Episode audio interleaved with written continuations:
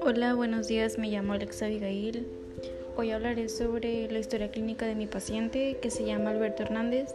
Tiene 24 años de edad, su estado civil es casado, refiere tener antecedentes patológicos heredofamiliares, perdón, tales como diabetes mellitus por parte de su madre.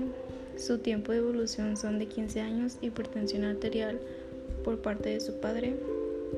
Su tiempo de evolución es de 10 años. Actualmente el paciente recibe 25 unidades de insulina cada 24 horas.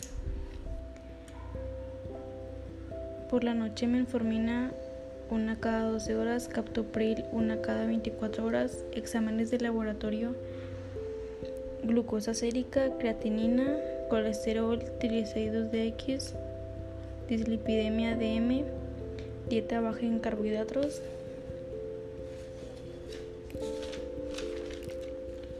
El paciente refiere tener actualmente una buena salud. Me comenta que anteriormente gozaba de una excelente salud.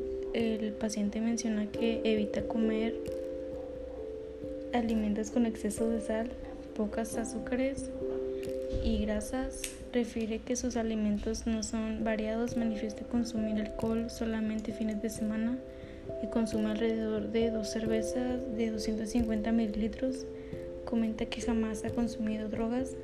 Menciona que se baña dos veces al día. Acostumbra a lavarse las manos antes y después de comer e ir al baño. Refiere cepillarse los dientes dos veces al día. Comenta que no realiza actividades físicas. El paciente menciona que no sabe realizarse la autoexploración testicular, aunque anteriormente acudió al centro de salud. Prefiere acudir a todas sus citas.